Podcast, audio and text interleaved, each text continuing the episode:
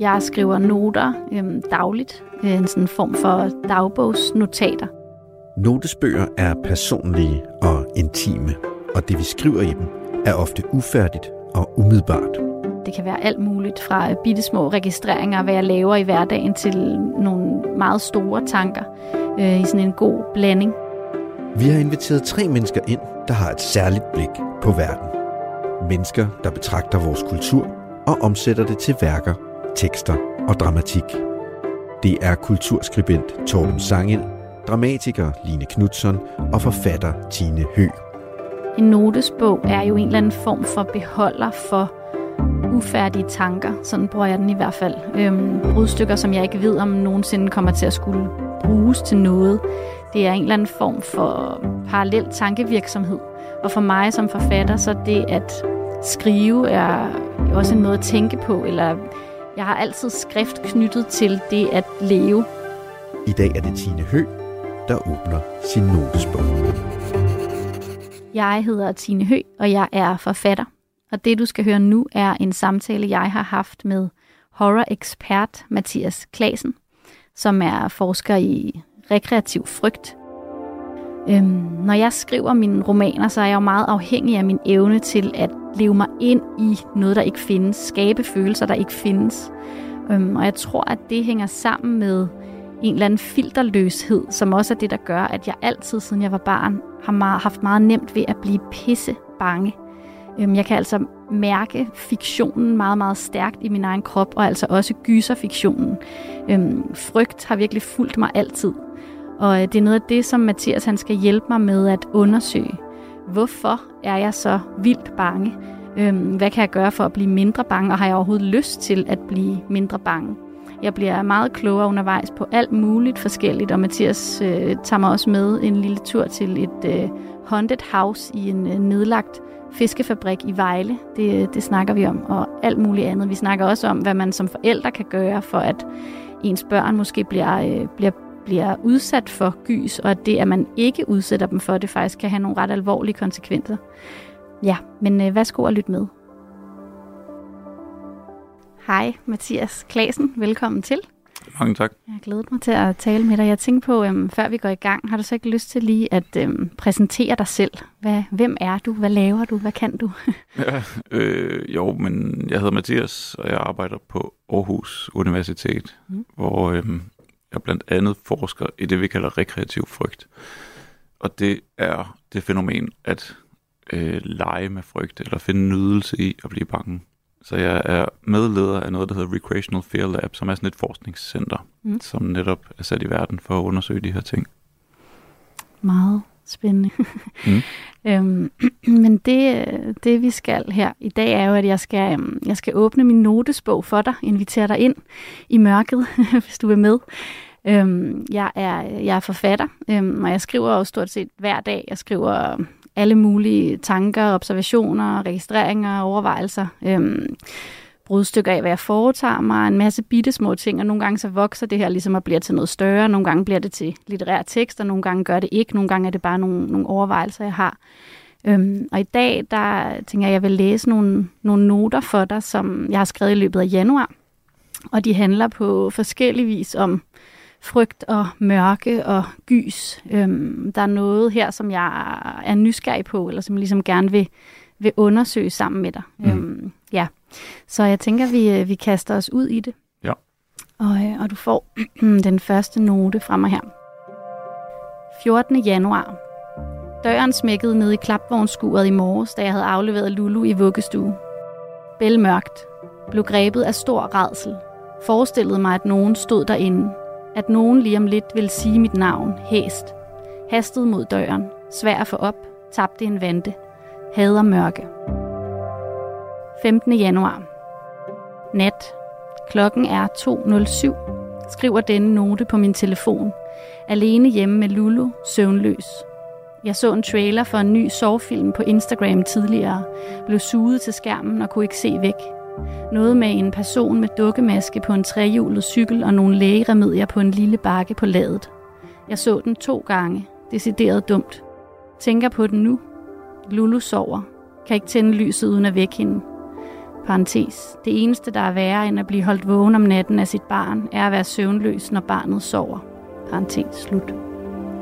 Klokken 2.37. Frygten ruller som en lavine nu. Klovnen fra det onde kigger op over sengekanten lige om lidt. En afhugget hånd kravler hen over dynen.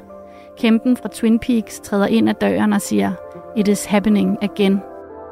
Jeg frygter ikke indbrud. Jeg frygter ikke overfald. Jeg frygter alt det, der ikke findes. Jeg frygter fiktionen. Hjælper lidt at skrive disse noter. Klokken 3.03. Stadig vågen, stadig bange. Må prøve at tænke på fodbold. Forestil mig en virkelig kedelig kamp. Plejer at hjælpe. Klokken 3.22. Du er 37 år. Du er nogens mor. Tag dig sammen. Ja, det er det er første note, som du får her. Mm. Øhm, og der er jo mange forskellige ting på spil, tænker jeg, i det her. Øh, men det første, jeg godt kunne tænke mig at, at høre dig sige noget om, det er det her med, øh, med mørket. Ja. Hvad er det, der, der sker for mig og for mange andre øh, med, i mørket? Hvad er det? Jamen, mørket øh, er noget, som vi nok alle sammen er lidt sådan, øh, har det lidt stramt med. Og det hænger jo i virkeligheden sammen med den måde, vores synssystem er konstrueret på. Vi kan ikke se ret meget i mørke. Det, det er svært for os at øh, orientere os, når det er mørkt. Og, og det havde jo ikke været tilfældet, hvis vi var katte, for eksempel. De ser udmærket i mørke. Mm. Så katte bliver ikke bange, når det er mørkt. Men det gør vi mennesker. Øh, og, og det vi er bange for er jo ikke mørket, det er alt det, der gemmer sig i mørket. Alt det, vi ikke kan se. Alt mm. det, der er under sengen, eller nede i vaskekælderen. Eller, øhm, og, og, og der er sådan lidt en uheldig kombination af, at, øhm, at vores vigtigste sans, synsansen, den bliver blokeret. Samtidig med, at det øh, kolossale mareridsmaskineri, vi har inde i hovedet og fået med fra naturens hånd, som er vores forestillingsevne, øhm, den kommer virkelig sådan op og køre i allerhøjeste omdrejninger og sprøjter alt muligt bloddrøbende, redselsvækkende ud i mørket. Mm. Så vi kan ikke se vi ved ikke, hvad der gemmer sig. Vi bliver øh, ængstlige. Det er veldokumenteret sådan rent empirisk forskningsmæssigt, at vi bliver mere frygtsomme, når det er mørkt. Øh, og, og, og så går vores egen sådan indre øh, øh, gyserfilmgenerator i gang i, i form af forestillingsevnen, der, mm. der, øh, der digter alt muligt. Mm. Så, så du er ikke alene i den der angst for mørke.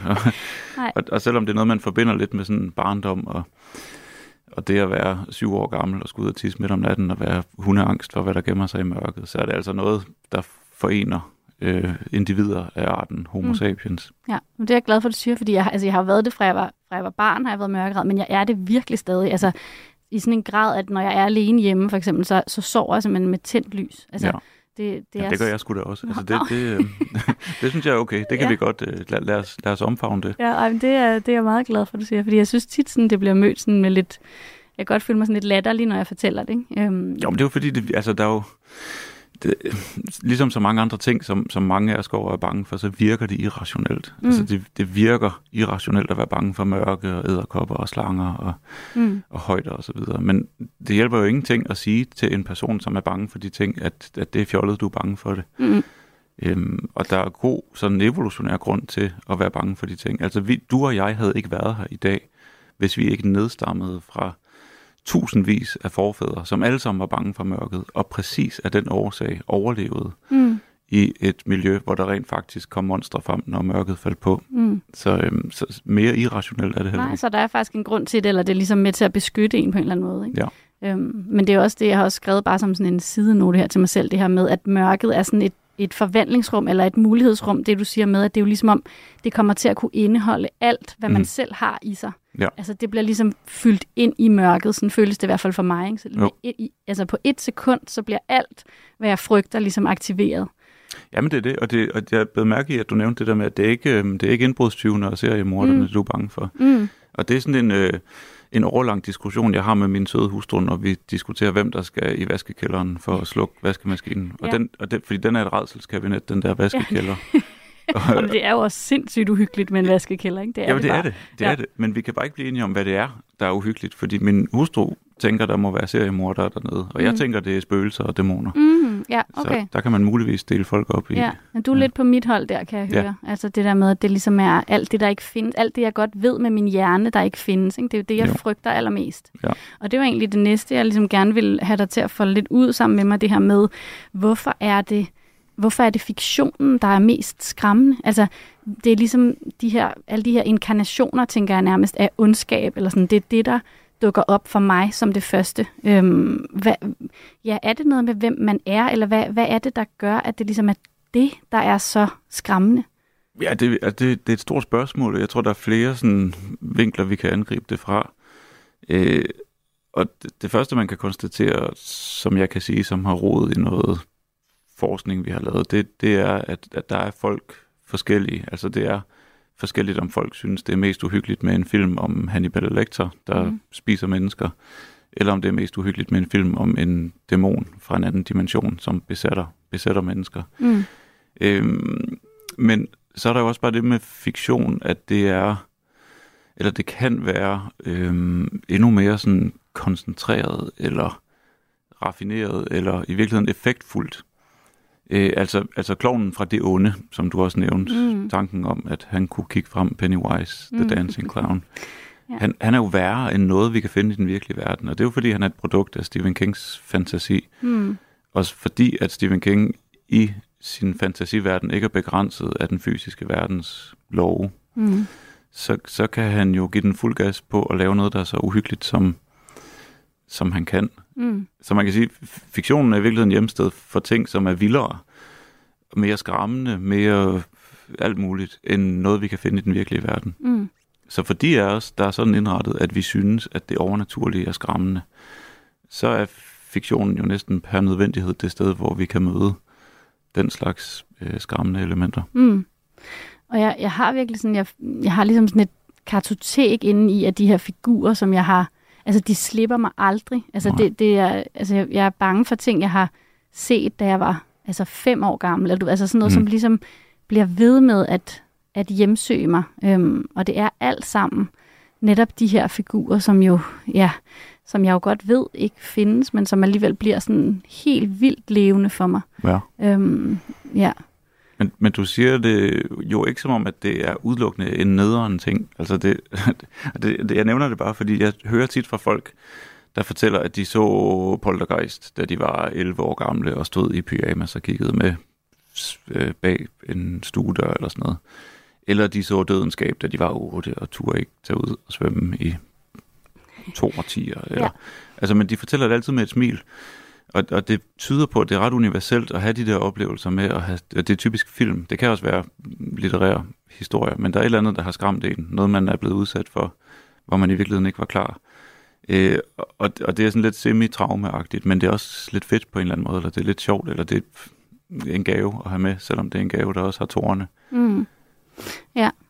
Øhm, men det, ja, det der med, at du siger, at der også er noget lidt sådan sjovt ved det, eller noget sådan, altså det kan jeg egentlig genkende i forhold til, at der, at der også er noget ved det, som jeg, som jeg bliver draget af, eller som mm. Ligesom er, øhm, og sådan tror jeg egentlig også, det har været, da jeg var barn, selvom øh, at det skræmte mig så voldsomt, hver gang jeg, jeg blev udsat for det, og mere eller mindre frivilligt.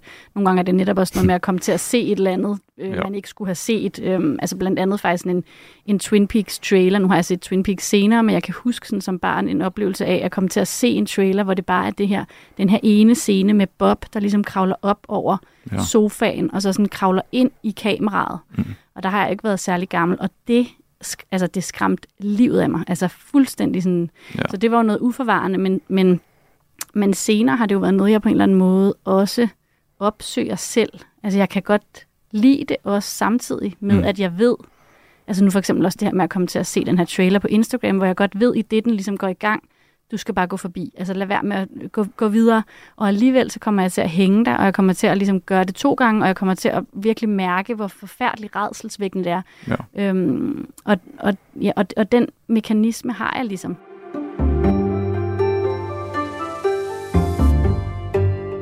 Jeg ser ikke særlig mange gyserfilm frivilligt, men jeg læser om dem. Altså, jeg læser anmeldelser, Mm. jeg læser øh, plotbeskrivelser, altså finder sådan nogle hjemmesider, hvor jeg kan læse, hvad der sker øh, i hver scene. Altså, så mange af de film, jeg ikke tør se, ved jeg alligevel godt, hvad handler om, øhm, og hvor i det redselsvækkende består. Men det er som om, at hvis ikke jeg har det visuelle, mm. så bliver jeg ikke skræmt på samme måde, og så tør jeg ligesom godt være i det rum. Men, øhm, men det er ligesom det visuelle, der gør, at jeg ikke kan slippe det igen bagefter. Ja. Øhm, ja, nu er der også flere ting i det her, men altså, iblandt, ja, det her med, hvorfor det drager mig, det er egentlig også, sådan, hvad, hvad er det? Hvorfor det? Altså, det er, jo, det er jo det helt store spørgsmål, og når jeg har et godt svar på det, så kan jeg sådan set gå på tidlig pension. Men, mm. men det er også det spørgsmål, der, der i virkeligheden er drivkraften i hele mit arbejde. Og, og, og grunden til, at jeg overhovedet arbejder med det her, er sådan en personlig undren i forhold til det, man nogle gange kalder horror-genrens paradox. Altså det, den tilsyneladende paradoxale omstændighed, at de fleste af os er draget af underholdning, der har som sit eksplicite hovedformål at fremkalde negative følelser. Og det virker sådan lidt spøjst, fordi hvorfor skulle vi frivilligt opsøge ting, som gør os bange og ængstlige? Øh, men for det første, så er det noget, de fleste af os gør. Og det har vi lavet forskning på. Der kan vi se, at langt de fleste mennesker hyppigt opsøger skræmmende underholdning. Og selv de folk, der holder sig fra horror og gys, de vil typisk finde andre måder at få tilfredsstillet deres behov for at lege med frygt på. For nogen, der er det True Crime Podcast, og for andre, der er det rutsjebane i Djurs Sommerland, og, og for andre igen, der er det noget med at kravle op af, af klippesider. Altså, der er mange måder ligesom at, at få den der leg med frygt. Øhm, og, og, og, og det, men det korte svar på dit spørgsmål er nok, at vi alle sammen er udstyret med en nysgerrighed i forhold til det farlige. Man kalder det nogle gange morbid nysgerrighed som er en betegnelse for et personlighedstræk, som alle har i højere eller lavere grad. Så vi er alle sammen morbidt nysgerrige. Det betyder, at vi er alle sammen nysgerrige i forhold til det farlige og det klamme og, og, det, og det skræmmende. Og, og der kan man så se, øh, at der er nogle mennesker, der er meget morbidt nysgerrige, og nogle, der ikke er ret morbidt nysgerrige. Øhm, men morbid nysgerrighed hænger sammen med, i hvor høj grad man er tilbøjelig til at opsøge gyset.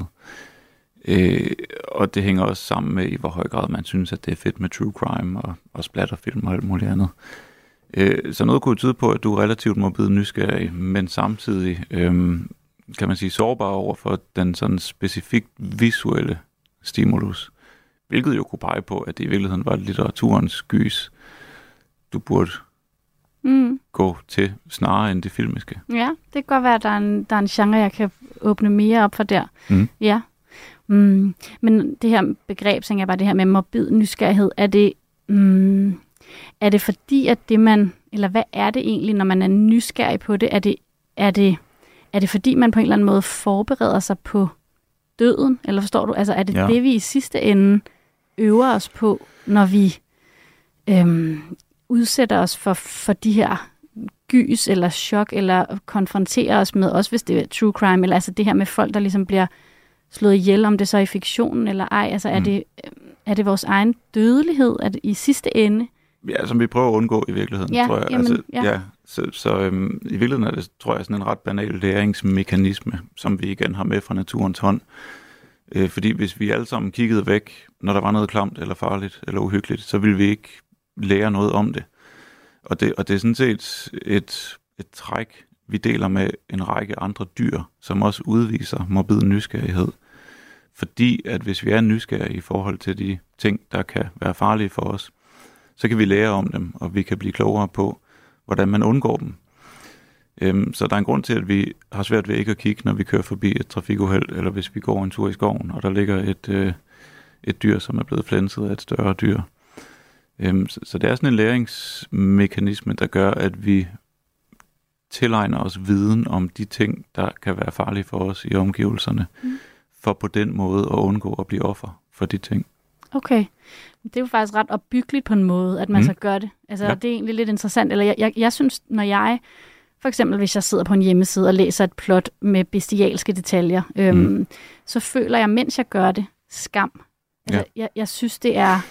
Jeg, vil, jeg har ikke lyst til at fortælle, nu fortæller jeg det så her i radioen, men jeg har, jeg har faktisk ikke lyst til at fortælle det til nogen. Jeg synes, der er noget skamfuldt ved det, ja. øhm, som jeg egentlig også tror, folk føler, altså i forhold til det her, du nævner med at køre forbi, langsomt forbi trafikuheld, eller kigge mm. på noget, som, det er, jo det, det er jo noget med på en eller anden måde, at, at kigge på andres lidelse, ja. øhm, i, altså i, og selv være tryg, og så ligesom kigge på andres lidelse som en eller anden form for underholdning. Øhm, Om det så er virkelig menneskers lidelse, eller om det er i fiktionen. Ja. Øhm, og jeg tænker, at det er det, der gør mig skamfuld, men ja, eller hvad... hvad Jamen det, det tror jeg, du har fuldstændig ret i. Jeg tror, det er meget udbredt at have den der sådan fornemmelse af, at, at der er et eller andet sådan lidt moralsk eller etisk anløben ved at være true crime fan eller gyser fan eller godt kunne lide at se film, hvor folk skærer i hinanden. Eller, øhm, men altså for eksempel lige, lige specifikt true crime, der, der, der har vi nogle data, der tyder på, at, at, at den genre tiltaler øh, kvinder i højere grad end mænd. Og noget af det, der tiltaler kvinder, det er, at de føler, at de ved at dyrke true crime kan blive klogere på, hvad der foregår i hovedet på farlige mennesker. Og på den måde øh, kan øge chancen for at undgå øh, selv at, mm. at blive offer for farlige mennesker, typisk farlige mænd. Øhm, men, og, og der er jo Altså der, vi har blandt andet noget nyere forskning, hvor vi kiggede på, om, om gyserfans er sådan øh, småsadistiske og uempatiske, fordi de til synligheden finder nydelse i skildringer af andre menneskers lidelse. Og det er de overhovedet ikke. Altså. Hmm. Øhm, så jeg kan godt forstå den der sådan lidt skamfulde.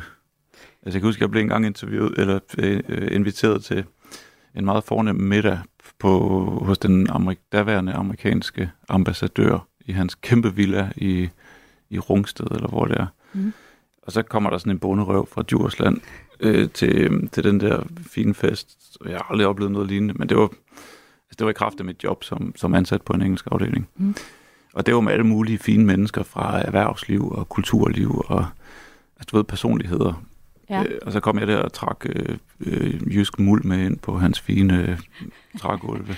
Mm. Og så skulle vi sådan på skift sige, hvad vi lavede. Og da jeg så sagde, at jeg er forsker i horror, så blev der sådan helt stille, som om jeg havde slået en kæmpe fil i. så, så der, er, altså, der er noget... Der, der er noget hvad skal man sige, stigma forbundet med, ja, med nogle sikkert. af de ting. Som om det er underlødigt på en eller anden måde, ikke? eller der ligesom er noget... Øhm, ja. Men jeg synes faktisk endnu, jeg, jeg tror faktisk, jeg føler endnu større skam i forhold til det, hvis det er øhm, øh, altså true crime, eller, mm. eller følge med i nyheder omkring noget, som er så forfærdeligt, at man slet ikke kan holde det ud. Altså det, det, ja. der, der synes jeg, skammen er større ved at ligesom have den her interesse for det, ja. øhm, end hvis man dyrker det i fiktionen. Ikke? Øhm, jo, jo, der er det jo også, det er jo virkelig menneskers virkelige lidelse. Mm. Så kan det godt være, at der er en naturlig øh, tiltrækning, og der kan være alle mulige gode årsager til, at vi har den, men der, der, altså, der kan jeg godt se argumentet for lige at forsøge at holde lidt igen, hvis, mm. hvis det handler om virkelige mennesker. Ja. Du lytter til Notesbogen på Radio 4. Hvordan, altså, hvordan er du, øhm, eller jeg tænker sådan, nu siger du også, at du bliver skræmt. Altså, det er jo mm. egentlig meget rart. Jeg, jeg tænkte egentlig lidt, da jeg skulle snakke med dig, og så var det sådan, at du ligesom var fuldstændig hvilepuls igennem al øh, gys, eller sådan, fordi du har beskæftiget dig så meget med det, men det lyder jo til, at du ligesom stadig øhm, er kan skræmmes os selv, og hvordan, eller hvad, hvor kommer din interesse for det, eller hvordan er det ligesom, hvordan er du kommet ind i det her? Jo, men jeg tror, jeg var ligesom dig, altså jeg var også som barn draget mod spøgelseshistorier og, og sådan alt monstre, og, men jeg kunne overhovedet ikke håndtere det. Mm. Altså jeg kan huske bøger, jeg læste, som jeg nærmest var nødt til at altså fysisk lægge vægt, lægge væk fra mig, eller, eller vende med forsiden nedad, og at få mareridt og sove med lyset tændt i ugevis. Og, men, men jeg blev så mere med, altså den der, det var sådan en dobbelthed, ikke både at være draget, men også være frastødt, og, men, men dragelsen blev så stærkere og overvandt ligesom det andet. Øh, men jeg har altid synes det var lidt spøjst at være draget mod de her ting, altså Stephen King-romaner og slasherfilm og sådan noget. Øhm, og der har jeg så været stedig nok og heldig nok til at kunne gøre den undren og nysgerrighed til, til, til en karriere. Mm. Øhm, og jeg kan stadigvæk, altså hvis jeg, hvis jeg er alene hjemme, eller jeg er på arbejdsrejse til konference eller sådan noget, så, så ser jeg ikke gyserfilm, og så tager jeg ikke en Stephen King-bog med. Nej, okay. Det, det, vil, det vil være dumt. Men på en måde kan man da, nu tænker jeg bare, at det er jo også en måde, altså det der med, at du frygter det, og så er det jo også en måde at få kontrol over det faktisk, altså ved at, ved at tillære sig en masse viden om det, eller gøre ja. det til en levevej, eller sådan. Jeg tænker også, jeg går også lidt med sådan en øhm, en eller anden lyst til en dag at skrive en gyser. Ja. Øhm, og det tror jeg også vil være, det tror jeg slet ikke vil skræmme mig. Altså fordi der er det ligesom mig, der har kontrol med det. Ja. Øhm, så på en eller anden måde tænker jeg, at der er lidt af den samme mekanik der. Altså det der med, hvis du går ind og dyrker det, hvis du skaber viden, hvis du, så, så er det dig, der, øhm, ja, der, der styrer det, øh, Mm. og ikke lader dig styre. Jamen helt sikkert. Mm. Og noget af det, altså det, jeg, jeg har ikke hvilepuls, når jeg ser gyserfilm, men jeg er meget bedre til at håndtere det, frygten og angsten og ængsteligheden. Og det, og det er også netop noget af det, vi har forsket i. Altså, hvad er det, folk gør for at regulere deres egne følelser, når de opsøger gys? Og det kan man faktisk øve sig i, og det kan man træne. Og, og jeg har også lavet lidt forskning i øh, netop, hvordan man undgår, at det bliver sådan en overvældende negativ oplevelse at se en gyserfilm. Mm. Og, og noget af det, man kan gøre, det er netop så sådan gå, gå lidt, hvad skal man sige, æstetisk til værks. Altså prøv at se mekanikken inde bagved, på samme måde som du i en vis forstand ville gøre, hvis du skulle skrive en gyser. Så vil man jo også sidde og tænke, øh, altså teknik og tænke øh, æstetik. Altså der gør de sådan og sådan, der er det konstrueret mm. sådan og sådan, så jeg skal føle det og det. Altså Ja. viden om det, som gør det mindre skræmmende. Ja, netop. Hvis man begynder sådan at sidde og lægge mærke til klipperytme, eller baggrundsmusik, eller, øh, eller kameraføring i en gyserfilm for eksempel, så kan man godt, øh, så kan man godt dæmpe frygten, fordi man ligesom ser det som et artefakt, eller som en konstruktion. Mm. Så, så Ja. det handler i virkeligheden om sådan en form for psykologisk distance. Man kan, altså man kan bygge en distance mellem sig selv og så det, der er på skærmen. Og Mm. det, der er på skærmen, vil gerne så tæt på som muligt. Altså gyset forsøger altid at komme så tæt på, blandt andet ved at bruge sådan... Altså du, du sagde, du var 37, du er gammel nok til at huske uh, Blair Witch Project. Ja, for fanden, ja. og, den er, og den er jo lavet for at se ægte ud, ikke? Altså den Jo. bruger sådan en autenticitetsæstetik, og den er jo pishamrende uhyggelig, selvom Ja. der ikke sker en skid. Helt vildt, ja. Ja, nu kan jeg faktisk tænke mig måske øhm, i forlængelse af det at læse en note mere op for dig, mm. øhm, som ja, han på en måde handler lidt om det. nu hopper vi til øh, 16. januar. Kaffe. Sidder på kontoret og skriver roman. En tanke. Det, at jeg frygter fiktionen, hænger måske sammen med at være i stand til at skabe fiktionen. Måske kan man se sensibiliteten som en styrke, en evne frem for et handicap til at skabe og føle noget, der ikke er virkeligt. Ønsker jeg overhovedet at være mere upåvirkelig? Måske vil det gøre mig til en dårligere forfatter. Hænger det at kunne føle stor frygt måske sammen med en generel evne til at skabe noget, der ikke findes, og gøre det levende for læseren? Og der tror jeg, jeg tænker i forhold til det her med, at jeg jo på en måde har lyst til at blive øhm, bedre til at observere de her ting, uden at føle frygt, forstår du? Altså, Mm. Øhm, men jeg tror også, hvis, eller jeg kan tænke, vil jeg overhovedet det? Altså vil det gøre, vil det gøre er, er, der en, er der egentlig noget godt ved at være i stand til at føle de her ting helt fysisk i min egen krop? Øh, altså føle frygten så voldsomt i kroppen, at jeg næsten ikke kan være i det. Altså hvis jeg blev mere øhm, cool, vil det så være sværere for mig at kunne generelt leve mig ind i øhm, følelser, der ikke findes. Forstår du? Jamen, det Øhm, tror jeg, jamen, det tror jeg helt sikkert. Og det, jeg tænker, at- at det giver mening at se det som en kæmpe gave. Men lidt en gave på samme måde, som hvis nogen forærede en en, en bil med en gigantisk motor. Altså, den kan virkelig køre hurtigt, og den kan være sjov, men man kan med også komme til skade på den. Og Det er et godt øh, billede, ja. Det var Mm. fordi, at jeg tror, jeg kom til at kalde forestillingsevnen for sådan en mareridtsgenerator, og. Ja. det er den også, men den er jo også en drømmegenerator, øh, og kan skabe de mest vidunderlige verdener, og de mest pragtfulde, øh, sansestimulerende simulationer i virkeligheden. Mm. Øh, man kan også slå sig på den og skære sig på den og alt muligt, men, men forestillingsevnen er jo nok i virkeligheden det fedeste, vi mennesker har.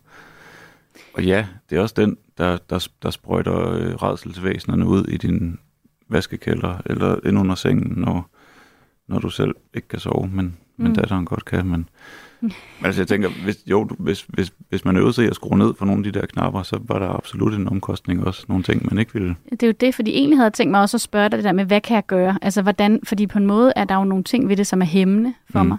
Øh, men jeg kan netop også være bange for, at det faktisk også vil tage noget fra mig, hvis jeg blev bedre til at, at have en distance. Altså at det Ja. distanceløse Jamen, øh, præcis. i forhold til fiktionen faktisk er noget, jeg bruger jo som drivkraft i forhold til det at skabe. Ja. Øhm, altså når jeg er i stand til at føle meget stor frygt, så er jeg også i stand til at føle øhm, en forelskelse, jeg skriver om, der ikke findes, eller en sorg, der ikke findes, eller forstår du, altså ligesom ja. mærke øh, følelser på min egen krop, som om de er virkelige, og dermed gøre dem forhåbentlig virkelige for læseren. Ja. Øhm, hvor at, at hvis jeg ligesom blev mere... Hmm, ja, jeg, jeg kan være bange for, at der faktisk vil gå noget tabt. Øhm.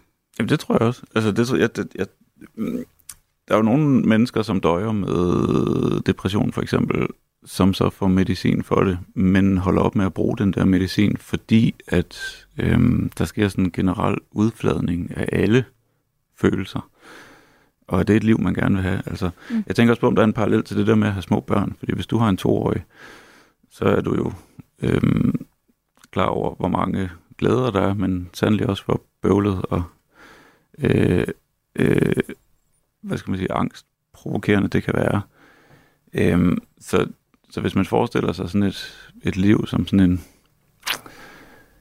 en, en kurve med bevægelser opad og bevægelser nedad. Når man så får børn, så bliver de der kurver meget vildere, udsvingene bliver meget vildere, både mm. plus og minus. Ikke? Mm. Og jeg tænker, det må være lidt det samme med den der øh, følsomhed og empati og forestillingsevne og så videre. At jo, det kan da godt være nogle gange, hvis, hvis man er helt vildt bange for, hvad der er i vaskekælderen, at man tænker, at det kunne være meget fedt, hvis, hvis der lige var skruet 30 procent ned, men man vil bare skære en hel masse af. Ja. Så jeg tænker måske i virkeligheden måden at, at finde nydelse i at være øh, ængstelig øh, og stadig draget mod gys og betale prisen ved at ligge vågen klokken to om natten og forestille sig det værst tænkelige. Mm. Det er måske i virkeligheden ikke så meget at øve sig i at skrue ned for det, eller at dæmpe det, men mere at, at, at sådan ændre perspektiv og tænke, var det egentlig vildt, at jeg har de der systemer inde i hovedet, som skaber alt det her, som godt nok gør mig bange, men som måske også kunne blive drivkraft i en roman en gang i fremtiden, mm. eller, eller hvad det nu kunne være. Mm. Men der kunne man så også frygte det der med, hvis jeg skulle skrive det selv, mm. at det så også vil, eller der vil jeg jo være nødt til på en eller anden måde at gå ind i noget teknikalitet, altså ja. noget med at ligesom, mm, ja, noget med virkemidler, der vil jeg også være nødt til at læse en hel masse gys og også se ja. noget for at ligesom, mm, ja, og er det det, hvis det nu var, man skulle sige, at jeg, at jeg gerne ville prøve at arbejde med det her med at kunne kontrollere det, er vejen frem at at udsætte sig for det? Øhm, ja. eller, eller er vejen frem, at, eller ja, hvad er vejen frem? Altså hvis jeg ligesom gerne ville blive bedre til at kontrollere det. Altså en eksponering vil helt klart, altså det at udsætte sig for det, det er jo i virkeligheden det samme, man bruger i, i terapi. Hvis folk er bange for æderkopper, så skal de eksponeres. Så skal man først tænke på en æderkop, og så skal man til en tegning, og så skal man til en lille en, og så en stor en, og så mm. videre. Mm. Og så gradvist kan man, øh, kan man lære at håndtere sin frygt for, for æderkoppen. Men, altså det, det, det mere det nydelsesfulde vil jo nok være at, øh, at læse det bedste, som gysergenren har bydet på. Og der vil jeg til enhver tid pege på Stephen King som, som gysets ubestridte mester, mm. og den største forfatter, øh, der nogensinde har levet på denne her planet. Og det er en overbevisning, jeg er villig til at forsvare til døden og med ja. evne, hvis mm. det hvis jeg, det må inviter- jeg må læse, så må jeg invitere dig ind igen, så må vi... Øh... Jamen gør lige det, fordi altså, der, er, der er mere i King, end, end folk tror, hvis de ikke har dyrket det. Og han, øh, og han er faktisk en af de gyserforfattere, der beskriver, at han, han kan sagtens skræmme sig selv, mens han sidder og skriver. Mm. Og der har været scener, han skulle skrive, som han har været sådan nervøs for Altså, altså, for, er, altså fordi han selv ligesom blev, ville blive skræmt, eller synes, ja. at det var så uhyggeligt at, at være i. Mm. Ja, så for eksempel i Ondskabens Hotel, The Shining, der er både i filmen og i romanen, der er en scene, hvor, hvor en lille dreng skal ind i et uh, hotelværelse, ja. som er særligt hjemsøgt. Og, og King vidste, at han var nødt til at skrive den scene, og gik sådan udenom den og trippede rundt, og han vidste, det ville blive nasty business. Mm. Øhm, så, så han, men altså omvendt Dennis Jørgensen, som er en af de bedste danske gyserforfattere, han har altid hævdet, at han overhovedet ikke bliver skræmt, når han selv skriver gys. På trods af, at han har skrevet nogle af de mest skræmmende ting, der findes på dansk. Blandt andet øh, Grønne Øjne, som har skræmt min generation halvt for derud. Den har jeg faktisk aldrig. Men, mm. ja, men der er, nogle, der er, noget, der er noget, noget, noget godt materiale der. Men, øh, men han siger, at han bliver overhovedet ikke skræmt, netop fordi, at det, det er håndværkeren, der sidder. Ja, og arbejder. Ja. Noget, der er lidt sjovt, nu kommer jeg bare til at tænke på The Shining. Jeg har um, på et tidspunkt, før jeg blev forfatter, var jeg gymnasielærer undervist i blandt andet også et forløb om gys, som jeg selv ikke turde gøre særlig langt, fordi jeg blev vildt bange for de ting, vi skulle se. Ja. Øh, men der viste jeg uh, The Shining, mm. Ondskabens Hotel, og var så spændt på den der reaktion fra eleverne. Og sådan, det er ligesom, ja, ja, øhm, den, den kan jeg godt holde ud på en eller anden måde selv, ja. selvom jeg også synes, den er vildt skræmmende. Og det, der var så skuffende for mig var, de synes overhovedet ikke, det var uhyggeligt. Altså Nej. som i overhovedet ikke. Mm. Øhm, de sad bare sådan fuldstændig upåvirket. Ja. Øhm, og jeg prøvede at finde ud af det der med, hvorfor. Og der sagde de det der med, at det er ikke skræmmende, når det er gammelt. Netop. Og det, og det er jo Så lige føler præcis- man sig selv mega gammel. Ikke? Ja, det Altså gør man. Jo, jo, og jeg har selv stået i den situation mange gange, også med Exorcisten og Halloween, og jamen for den sags skyld Blair Witch Project. Altså de ting, der skræmte os, de, øhm, de bider ikke rigtigt på de unge.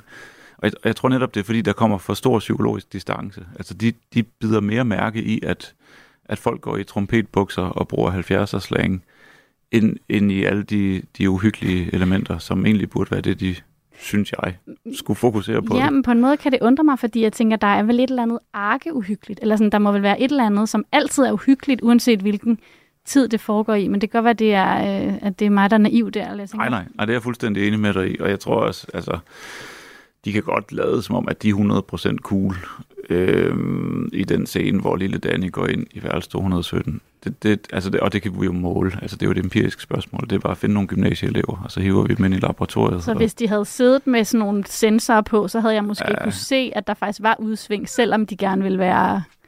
Mm. Ja, det vil, det vil absolut være mit bud. Altså, det, det kan godt være, at de er nemmere ved ligesom at opretholde den der distance til det, fordi det er gammelt, og folk ser fjollet ud og taler skægt. Men, men der vil stadigvæk være altså de der urelementer. Mm. Mm. Øhm, Hvad er gyset nu? Eller hvad er, ligesom, hvad, hvad er det mest skræmmende nu?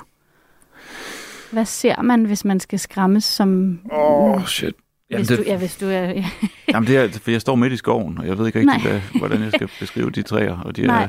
er hele vejen rundt. Så Mm, jeg tænker bare, noget af det, eller jeg kunne se i forhold til det forskningsprojekt, du laver med det her med rekreativ frygt, Mm. mm. øhm, er i samarbejder med, øhm, med sådan, hvad hedder det, dystopia? Ja. Nogen, der laver sådan nogle, øh, ja, det kan du måske bedre selv fortælle. Hvad er det, de skaber? Fordi jeg tænker, det er i hvert fald noget, der ikke, eller det, så vidt jeg ved, ikke fandtes, da jeg var mm. ung eller barn. Og Sådan, hvad er det, hvad er det, man, hvad er det?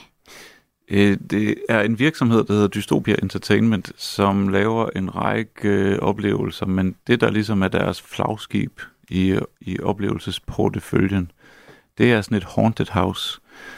Øhm, altså et spøgelseshus, kunne man fristes til at sige, men det giver de forkerte associationer. Fordi det er ikke ligesom, da vi gik i folkeskole, og der var skolefest, og så var der en årgang, der fik lov til at tage et klasselokale og slukke for lyset og putte cornflakes på gulvet og, og lægge et par plastikskeletter derinde. Øhm, det er sådan et, det er et amerikansk fænomen, som i virkeligheden går tilbage til starten af det 20. århundrede. Sådan et Halloween-fænomen, hvor man har de her haunted houses eller hjemsøgte huse, som er en form for øh, lokationsbaseret attraktion. Altså et sted, man tager hen for at få en oplevelse. Og den oplevelse, man får i et haunted house, det er at blive skræmt fuldstændig i smadret. Ja. Så der ligger i det, der rent faktisk hedder Mørkedalsskoven i Vejle. Det hedder Mørkedalsskoven. Ja, og der ligger, der ligger en gammel, forfalden, nedlagt fiskefabrik. Nej. Og hvert år i oktober måned, der er der et par hundrede frivillige, der finder sammen om at gøre den fiskefabrik så skræmmende som overhovedet muligt. Og det er der så en 4-5.000 betalende gæster, der drager ned i Mørkedalen for at opleve. Og der er en 3-5 procent af dem, der ikke kan. Altså, de falder fra undervejs. De må bæres ud, eller følges ud, eller Altså decideret besvimer, eller altså nægter Ja. at gå... Ja. Ja, Mm. begge dele. Og der er førstehjælpere og, og vagter. Og, altså det, det er virkelig et meget imponerende, gigantisk maskineri, der er sat i verden for at give folk øh, nogle ret intense horror-oplevelser. Mm. Og det er rigtigt, hvad du siger, det er nyt i dansk kontekst. Det, øhm, de har 10 års jubilæum næste år. Øhm, så det er ret nyt, at vi har det her. Men, men det kan godt være, at det er der, øh, gysets fremtid er. Altså den, den, den form for interaktivt øh, gys, der giver en højere grad af sådan indlevelse og interaktionsmuligheder. Og, Mm. Altså på en Ja. måde passer det jo heller ikke, at det 100% ikke fandtes. Der var sådan noget i Tivoli, kan jeg huske, Ja, ja, da jeg var teenager, dør nummer 13, hvor man kom ind på sådan et eller andet hospital, øh, tror jeg, som også var sådan lidt ala det, ikke? men jo slet ikke i, i nærheden af, nej, af noget, som, som ligner det her. nej, fordi det der i Vejle, altså der skal man regne med, at man bliver jagtet af store mænd med grisemasker og motorsave. Og, altså det er virkelig vildt. Ej, men jeg havde ikke holdt i 30 sekunder. Altså, det, det er jo... Ej. Ja, det siger du nu, men der kunne jo godt, altså vi, vi er dernede hvert år. Vi har været, vi har, i otte år har vi stået med forskerhold for at indsamle data. Ja, det Det, er... det, det kunne jo være, at man bliver overrasket. Ej, fy for helvede. Jeg, jeg ved ikke, om jeg vil... Øh, ja.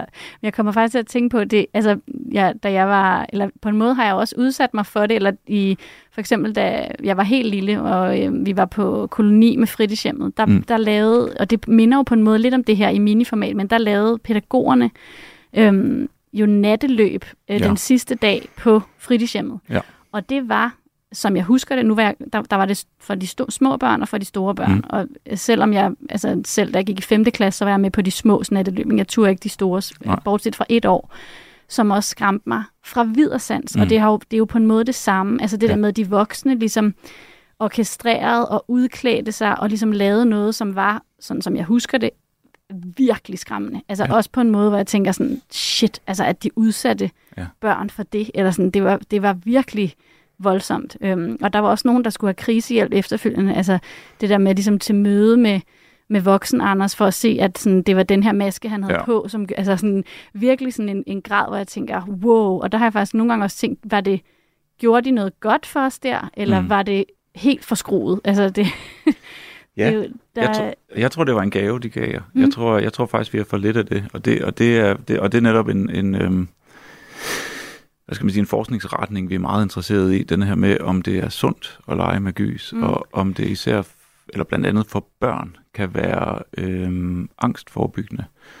Øh, fordi det er slående, at vi i vores del af verden, i den vestlige verden, i over de sidste par årtier, dels har set en eksplosion i mentale helbredsproblemer blandt børn og unge, samtidig med, at vi har set en drastisk nedgang i det, vi kalder rekreativ frygt.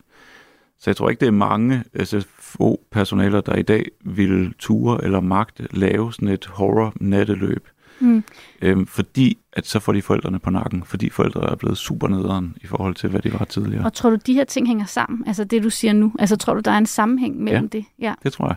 Jeg kan ikke påvise den. Jeg kan pege på forskning, som tyder på en sammenhæng. Øh, og jeg mener, at der er grund til at tro, at øh, hvis vi skærmer børn for meget, så bliver de dårligere til at håndtere stress og angst. Øh, og omvendt, hvis vi tillader børn at lege med frygt, hvilket de gerne vil, øh, altså det starter, noget af det allerførste, vi udsætter børn for, det er jo det er sådan et baby jumpscare i form af tittebøge. Hmm. Og så laver vi fangeleg og, og gemmeleg, og vi kaster dem op i luften og griber dem igen. Altså det er alle sammen former for rekreativ frygt, hvor barnet bliver bange, men ved, at der er ikke sådan rigtig fare på færre. Øh, og, og det udvikler sig jo så til andre former for risikofyldt eller eventyrlig leg, hvor det også handler om at få de der sommerfugle i maven.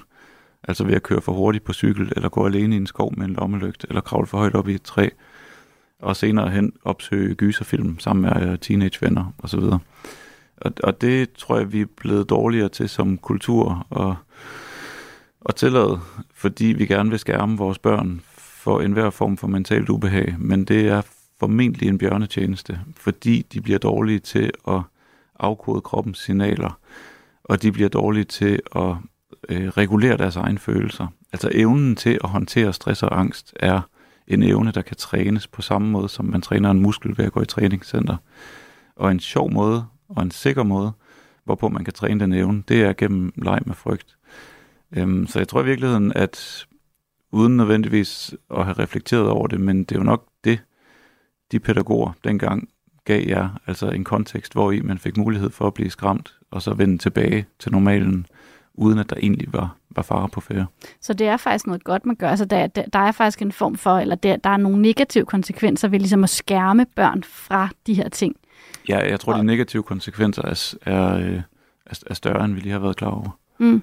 Men der er jo også noget svært, eller jeg tænker sådan, hvis man har et barn, som er ekstremt påvirkelig mm. øhm, og, har, og, og, og har marit i altså måneder efter at have set et eller andet, som for eksempel jeg selv var, ja. altså den slags barn. Mm. Hvad, hvordan fanden som forældre går man så ind og ligesom øh, siger, det skal du alligevel, eller hvordan kan man, altså er der ikke også et eller andet, jeg, jeg kan godt forstå, nu er jeg også selv blevet mor, jeg kan godt forstå øh, frygten for at begå et overgreb, forstår ja. du, altså ved at ligesom 100%. udsætte børnene for ja. det, som skræmmer dem fra videre sands. Ja, men du har fuldstændig ret, og jeg tror, en måde at tænke om det, det er, øh, vi lavede noget forskning, hvor vi kiggede på forholdet mellem frygt og nydelse, som er ligesom de to hovedkomponenter i den rekreative frygt. Altså man skal blive bange, og man skal synes, det er sjovt at blive bange. Og, og hvis man forestiller sig sådan et øh, XY-koordinatsystem med en x-akse, der er vandret, hvor man har frygt, og så har man en y-akse, der peger op i luften, og der har man nydelse. Øh, og hvis vi så betragter det her fænomen rekreativ frygt, inklusive gys og horror, og man kigger på forholdet mellem frygt og nydelse, så er det ikke sådan en lige linje, der peger skråt op. Så er det sådan et omvendt U eller en regnbue, man kan tegne i det der koordinatsystem. Det vil sige, at når folk bliver for bange, så synes de ikke, det er fedt. Når de ikke bliver bange nok, så synes de heller ikke, det er fedt. Man skal lige ramme toppen af regnbuen, som er det, vi kalder frygtens sweet spot. Mm. Og sagen er, at det er forskelligt fra individ til individ, hvor ens sweet spot er. Og det ændrer sig også i løbet af livet med eksponering og alt muligt andet. Så hvis man har et barn, der har et sweet spot, som er meget langt til venstre på det der koordinatsystem, altså hvor der ikke skal ret meget frygt til, så gælder det om at finde noget, der passer til barnet. Finde det rette. Altså det kan godt være, at det bare skal være de tre bukke bruse, man læser højt igen og igen og igen og igen. Øh, og, og så kan man gradvist ligesom hjælpe barnet med at opbygge en vis tolerance. Mm. Og det synes jeg faktisk som forældre, man har en forpligtelse til. Fordi ellers så sidder de en eller anden dag til en teenage kom sammen og skal se motorsavsmassakren og er ødelagt øh, Øh, i månedsvis, hvis de ikke har de redskaber, der skal til for at få noget sjovt ud af sådan en oplevelse. Mm. Altså jeg, som barn, jeg, altså, jeg forlod jo hjemmet, da vi så Emil fra Lønneberg, fordi faren fik sin øh, tog i klemme i en musefælde. Altså, ja. Og min far måtte forlade biografen, da vi var inde og se masser Mikkel, apropos de der gamle... Oh ja. øh, altså, ja, den er også frygtelig. Fuldstændig ja. forfærdelig. Altså, jeg har, har, har reageret sådan sindssygt på de her ting. Ikke? Mm. De har jo haft en fornemmelse af, tror jeg, fra starten af her har vi at gøre med nogen, der ligesom reagerer meget voldsomt. Ja. Øhm, og der kan, problemet der er jo netop det der med, at man så bevæger sig op i teenageårene, hvor man så kommer i nogle situationer, hvor man på en eller anden måde er nødt, nødt til at afstå fra noget fællesskab, ja. øhm, fordi man ikke kan klare det, eller det ligesom Præcis. er for, øh, for voldsomt. Øhm, ja. Det kan godt være, de skulle have arbejdet med på en eller anden måde at udsætte mig i, i mild grad, sådan lidt løbende for det. Mm. Øhm, ja. Ja, du har ret i, altså netop fællesskabet er jo helt centralt for de fleste former for rekreativ frygt. Altså med undtagelse af litteratur, hvor vi sidder alene og læser en bog. Men det er jo også, hvad skal man sige, historisk unikt. Altså det er jo kun de sidste par hundrede år, at at, at det har fungeret på den måde. Der har jo været tusindvis af år forinden, hvor fiktive fortællinger var noget, man delte i gruppen, socialt, kollektivt. Øhm, så, og, og netop det der med at opsøge gys sammen med andre, giver en helt en ekstra dimension, altså hvor man også griner af hinandens reaktioner og, og deler oplevelsen. Ja, og det er også på en måde både kan forstærke ens frygt, altså ja. det der med, at andre bliver bange, men på en måde kan det også, det jeg faktisk oplever nogle gange ved mig selv, der hvor jeg er mindst bange, det er, hvis jeg er sammen med nogen, der er mere bange end mig. Ja. Altså så er jeg ligesom nødt til at være den, der går ind og hm. tager ansvar, eller sådan, ikke fordi der er jo. nogle andre her, der har brug for det. Ja. Øhm, men det er sjovt, det der med forskellen. Altså for eksempel nu, altså hvis jeg ser noget med min kæreste, mm. øhm, altså han har et helt andet, hvad var det, du kaldte det, sweet spot, ja.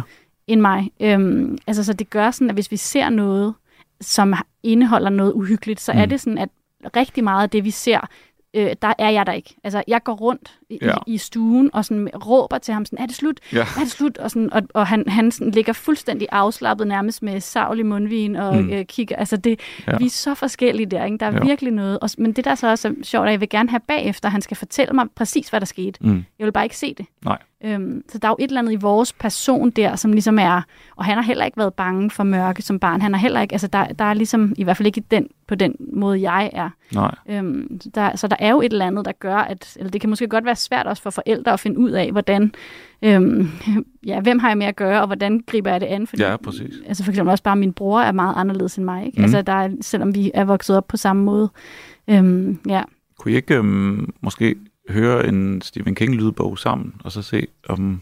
Jeg tænker bare, mm. det, der visu- det er meget det visuelle for dig, ikke? Jo, det er. Øhm, men hvis nu man tog Pet Cemetery for eksempel, som er noget af det mest skræmmende, men også øhm, altså på den fede måde. Mm. Det kunne jo godt være, at de så lige ville få ramt, øh, at der var et eller andet sweet spot overlap. Noget, hvor vi begge så kunne. Men det er faktisk en god idé. Det er en god parforholdsting at gøre, tænker mm. jeg faktisk. Det der med at ligge og lytte noget. Jo, ja, ja klart. Øhm, nu vil jeg, øh, jeg vil hoppe videre til, øh, til en, en note mere. Mm. Øhm, skal jeg se her. 18. januar. Vild sne. Jeg læser en artikel om, at vi ser flere gyser og skrækfilm end nogensinde før. Jeg læser om en ny dansk streamingtjeneste dedikeret til horror, Scario. Jeg læser om klimakrise og ukrainsk rædsel, eskalerende krig i Mellemøsten, en daglig strøm af ubærlige fotografier. Jeg har på intet tidspunkt i min egen levetid oplevet, at verden var så fuld af frygt og ægte lidelse og redsel som netop nu. Og jeg tænker, hvorfor opsøger vi den så endnu mere i fiktionen? Hvorfor er det ikke omvendt? Hvorfor flygter vi ikke ind i hyggen frem for uhyggen? Ja. Det, det er jo for det første helt rigtigt set. Både at det virker mærkeligt, men også at det var det, der skete. Altså gyset er bevisligt mere populært end nogensinde før. Og øh, i 2020 og 2021, der slog horrorfilm alle øh, tidligere rekorder i forhold til omsætning i biograferne. Øh, og på streaming, fordi mange biografer var lukket de år. Ikke? Men det var netop nogle år, hvor verden pludselig viste tænder i en grad, som de fleste af os ikke havde oplevet før. Øh, og det tyder jo på, at fiktion øh, tjener nogle funktioner, som vi måske nogle gange glemmer lidt.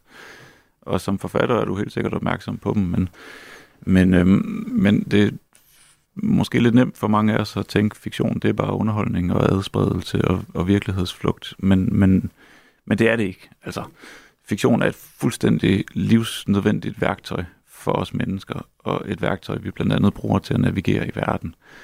Øh, fordi at vi gennem fiktion kan leve uendelige forskellige liv. Altså vi kan simulere alt muligt. Vi kan opleve, hvordan det føles at... Og der kan man jo så putte hvad som helst ind, ikke? Og når verden bliver skræmmende, og verden viser tænder, så søger vi mod den skræmmende fiktion, øh, for ligesom at forstå, for at navigere. Altså der, der, jeg tror mange af os, da vi første gang var ude ved de der testcentre for at få stukket sådan en øh, øh, vatpind langt op i hjernen mm. til coronatest, ja. der, der tænkte vi på science fiction film øh, om rumvæsen invasion. Eller, øh, ja. Altså det lignede jo noget, som vi havde set tusind gange før på skærmen. Vi havde aldrig nogensinde set det i virkeligheden. Men de der tomme gader og folk i hazmat suits, og det havde vi jo set mange gange i fiktion. Hvilket bare peger på, at vi bruger også fiktion til ligesom at tegne det mulige, og tegne forskellige scenarier. Øh, og vi bruger fiktion på at forberede os, og på at gennemleve alt muligt forskelligt. Og det er alt lige fra teenagepigen, der sidder og ser den ene rom-com efter den anden, som jo i sidste ende handler om det svære magevalg. Altså det er jo Jane Austen frem til, jeg ved ikke hvad det hedder i dag, men Bridget Jones' Diary og sådan noget. Altså hvem er den rette mage for mig? Øh, det kan man simulere, det kan man øve sig i via fiktion. Og man kan også øve sig i, hvad der sker, når de strukturer, der opretholder vores hverdag, de begynder at synke i grus. Og det kender vi fra den apokalyptiske og post-apokalyptiske fiktion. Og vi kunne faktisk se i et forskningsprojekt, vi lavede, at mennesker, der havde set mange af sådan noget, det vi kaldte prepper-film, altså film om verdens undergang og rumvæsen, invasion og zombie-apokalypse, de følte sig bedre forberedt på coronapandemien, der i, den, i, i de tidlige dage, hvor vi ikke rigtig vidste, hvor fanden det bare hen, og hvor farligt det var. Det er fandme interessant. Altså det der med at opleve eller føle, at man faktisk befandt sig i mm. en fiktion, der ja. udfolder sig. Altså, jeg, den, den følelse havde jeg meget tydeligt der mm. i starten af coronakrisen. Det der med, jeg kan huske, at jeg skulle cykle hjem til min kæreste. Øhm, ja. Og det der med at ligesom være bange for at være, komme for tæt på andre på cykelstien. Og jeg havde, mm. der havde jeg virkelig på den der cykeltur sådan en følelse af, at jeg cyklede igennem en verden i en film. Ja. Eller altså som om, at det her var noget, som jeg... Øh, ja, Øhm, og og jeg, var, jeg var også jeg var væsentligt mere bange, end han for eksempel var. Ja. Øh, altså i starten der, ikke? Jo. Øhm, jo, man kan også se, der, der er sådan en film, der hedder Contagion, som er fra 2011, som aldrig blev det helt store hit, som handler om sådan en luftborn virus, der faktisk minder ret meget om, om covid. Øhm, og den eksploderede bare på alle streamingtjenester i øh, forårsmånederne i 2020. Og det er jo netop interessant, at folk søgte mod fiktive repræsentationer, der mindede om, i et forsøg på at forstå, altså i et forsøg på at finde nogle, nogle landkort eller nogle, øh, nogle, nogle simulationer, som de ligesom kunne bruge til at forberede sig. Men det siger jo fuldstændig noget om, hvad fiktion er i det hele taget. Altså det der mm. med, at, eller kunst, altså at man ligesom vender sig mod det, man ikke har værktøjer til at håndtere, eller sådan, så leder man efter, hvor kan jeg finde noget, der beskriver det, og, ja. kan, og gå ind i det, ja. for på en eller anden måde at øh, ja, lære noget, eller blive mindre alene med det. Ja. Mm. Mathias, jeg, øh, jeg tror, jeg vil sige uh, tusind mange tak for, at du... Uh, at du havde lyst til at være med og øh, være med til at reflektere over de her noter, jeg, øh, jeg har skrevet. Det var en stor fornøjelse. Spændende ja, noter. Meget spændende. Og jeg er meget glad for det her med, at du faktisk også er lidt øh, nem at skræmme og har mm. været det som barn. Det synes jeg, ja. Øh, det, gør mig, det gør mig tryg på en ja. eller anden måde. Det er mm. rart. Mm. Men tak for at, at gå ind i mørket med mig. Det er aften her, et par dage efter min samtale med Mathias, jeg sidder i vores lejlighed i gangen. Der er mørkt. Og nu prøver jeg lige at blive siddende her i mørket og ikke tænde lys. Og jeg kan mærke, at jeg har en lille smule høj puls. Men jeg prøver at tænke på, og det tror jeg faktisk er noget af det, som jeg vil tage med mig øh, fra samtalen med Mathias. Der er mange ting, jeg synes, jeg blev klogere på, men jeg synes, det han sagde med ligesom at prøve at se det at kunne blive bange og lade sig skræmme som en gave, og ligesom være taknemmelig for, at man kan det, øh, og ikke noget, jeg ligesom skal prøve at bekæmpe eller, øhm, eller ændre. Det tænker jeg over. Det synes jeg var klogt. Og det er også som om, det gør, at jeg på en eller anden måde øh, føler mig mindre bange. Og så tænker jeg også lidt på, om jeg måske skulle gøre alvor af det her med at skrive en gyser.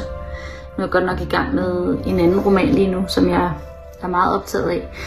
Men øhm, jeg har jo leget med den tanke før, og det er som om, at det at snakke med Mathias hmm, fik den ligesom til at vokse. Så det kan godt være, at jeg skal det. Det, øh, det tror jeg faktisk, jeg skal.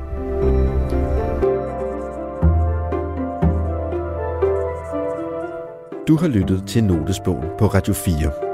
Programmet er produceret for Radio 4 af Munk Studios. Du kan finde flere programmer med flere noter fra værterne, der hvor du lytter til podcast. Tak fordi du lyttede med.